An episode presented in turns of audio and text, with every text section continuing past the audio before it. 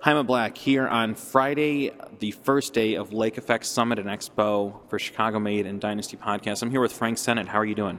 It's I'm good. I think the last time I ran into you was in Austin, right? It was like, but not this, not like a couple weeks ago. It was like a year or two ago, maybe. Yeah, yeah we need to hang out more often. I know more than every two years. Um, so you know, we're here at Lake FX. Uh, let's talk about that for a second. You just got done doing a speaking presentation where you were the moderator for, you know, I'm going to let you fill it in. Yeah, so uh, I was very honored to be on stage with uh, Kelly Leonard, the executive vice president of Second City, and Tom Yorton, who's the CEO of Second City Works, which is their corporate uh, training and consulting arm.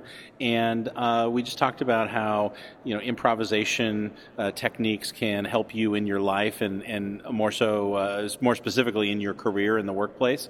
Um, I uh, went through one of the first things I did in Chicago was improv training. Uh, I'm old, so it was at uh, the precursor to the Second City Training Center. It was called Players Workshop of the Second City, and um, improv changed my life. So I was really honored to be on stage with these guys and talk about how you know the generosity of improvisation and the creative collaboration aspects can really help your life.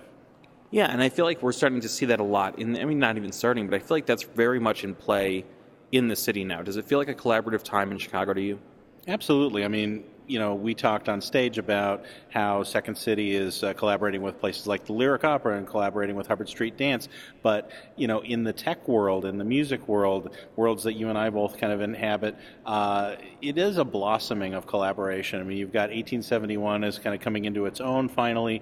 You and I have uh, some Groupon friends in common back from when I did the Groupon book. And we're seeing now some of the alumni of Groupon starting their own, you know, like Rocket Miles, and uh, there are some startups that are coming out. And the maker community in Chicago is unlike it has ever been. Uh, I, I, think we don't get the VC money necessarily that Silicon Valley does, uh, but we've got the creative minds, and you know, people who are willing to stick it out through the winter. Um, very creative uh, group, and they're collaborating. Yeah.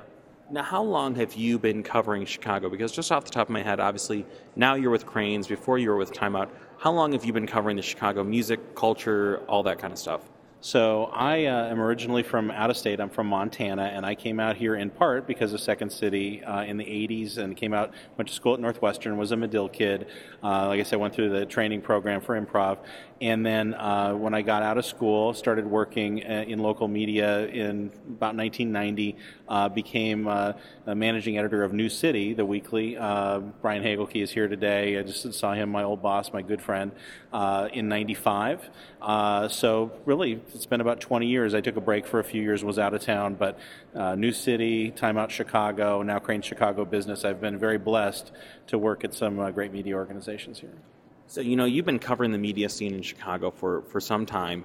How have you seen the media and the arts and, and the culture in Chicago, either professionally or just, you know, you as a patron? How have you seen that change from then until now?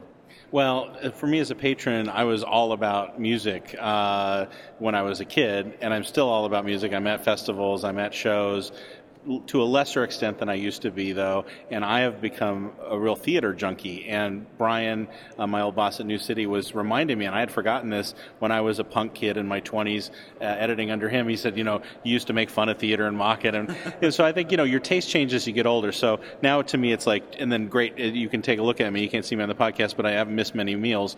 Great food is part of our cultural scene here. So those are the three legs of the stool for me: great theater, great music, great food. And what I've seen change obviously on the food scene. Uh, it's the James Beard Awards are coming here now.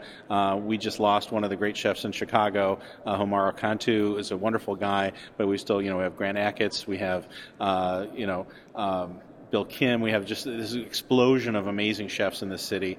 Um, on theater, you know, Steppenwolf, The Goodman, Chicago Shakespeare, uh, all coming into their own putting things uh, together that Broadway would be envious of. And in the music scene, you know, we did see there was the whole Smashing Pumpkins Urge Overkill era, Liz Phair. There was a huge blossoming moment uh, we haven't quite come back to, but I think the greater there's this wide, you know, uh, wonderful, wonderfully talented music base in this city. It may not, you know, we're in a more diffuse culture. It's harder for anything to break through to the popular consciousness, but there's some really great stuff being done here. So I think I think Chicago has raised its game culturally. Yeah, and I, I would agree, and it's not just me and you saying that because we love Chicago and we're looking at it through a certain lens. I've done a lot of these kind of interviews as of late at South by Southwest and, and even here, where I'm really specifically asking really accomplished artists, industry, people from a lot of different concentrations in Chicago. I'm asking them specifically about their thoughts on Chicago right now. And a- across the board, everybody is really giving some variation of the answer of like Chicago stepped its game up. Why do you think that is? You know, like you can look in, in any direction, whether it's like Au Cheval or Chance the Rapper or so many different things that are happening, and it's not just in one space. Why do you think Chicago's, and, and don't get me wrong, and I, I promise this question's coming to an end. Don't get me wrong, Chicago has a lot that needs to be worked on, but why do you think in so many cultural and art spaces right now we're in such a good space?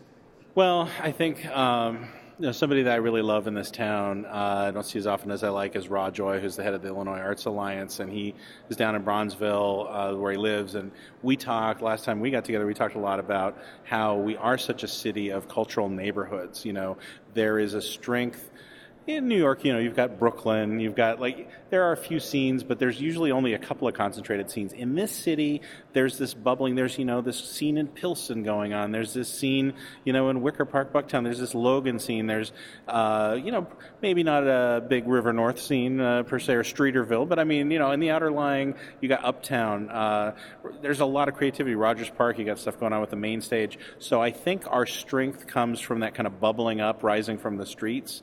Um, and as culture has flattened out in terms of there's not the, the best sellers, the, the big uh, charting singles, you know, we all have our own iPods, we all get our own curatorial experience. Chicago's really benefited from that because we know how to engage with a community that's not gigantic but that really cares about what we do. Well, and Chicago is such a small, tight knit community, and it's not even just like, oh, the music industry is tight knit. It's like the longer you live in Chicago, the more involved and invested and engaged you get with the arts and culture community, you really realize that everybody's really kind of aware of each other and, and and, the best of us and i'm not even i'm not putting myself in there i'm not trying to talk myself up the best of us in the city are trying to work together right Absolutely, and and I, I would put you up in there. I mean, you're well known, you're well liked, you're a connector, um, and and I think one of the truest things, this is a conversation I'm sure you've had a million times. Chicago is a very small town in terms of whatever industry you're in and across cultural industries. But if you're in media, if you're in tech in this city, it's a small pond and you you know, one of the things is it keeps you a little honest because you can burn a lot of bridges pretty quickly and not and not have any uh, connections. So it, it kind of keeps us all collaborative to a certain extent because you know if I say if I start knocking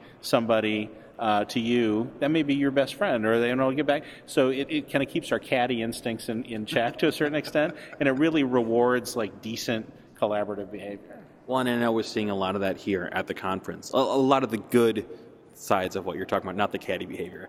Um, so something that you have going on is you're involved with Crain's. Talk about your role with Crain's. When did you get there? Kind of what are your objectives with being part of such a, you know, really well-known, established, high-quality brand? Yeah, so one of the things, well, I started there at the beginning of 2014, so it's been a little over a year, and I started as the director of digital strategy, kind of the digital GM. I work with the news team to build like new emails and microsites, and we did a responsive web redesign, so that's that part of the job. And social media, we have a mutual friend uh, who you know works with me on social media, and it is a small town. And then uh, now, uh, in, starting in December, I added uh, custom media to my portfolio, so that's everything from those kind of insert guides that you might see on uh, uh, cancer care or women's health or you know private school planner uh, to custom research projects, white papers, that kind of thing. So it kind of runs the gamut. It's a real good creative challenge. But for me, the great thing is I really respect.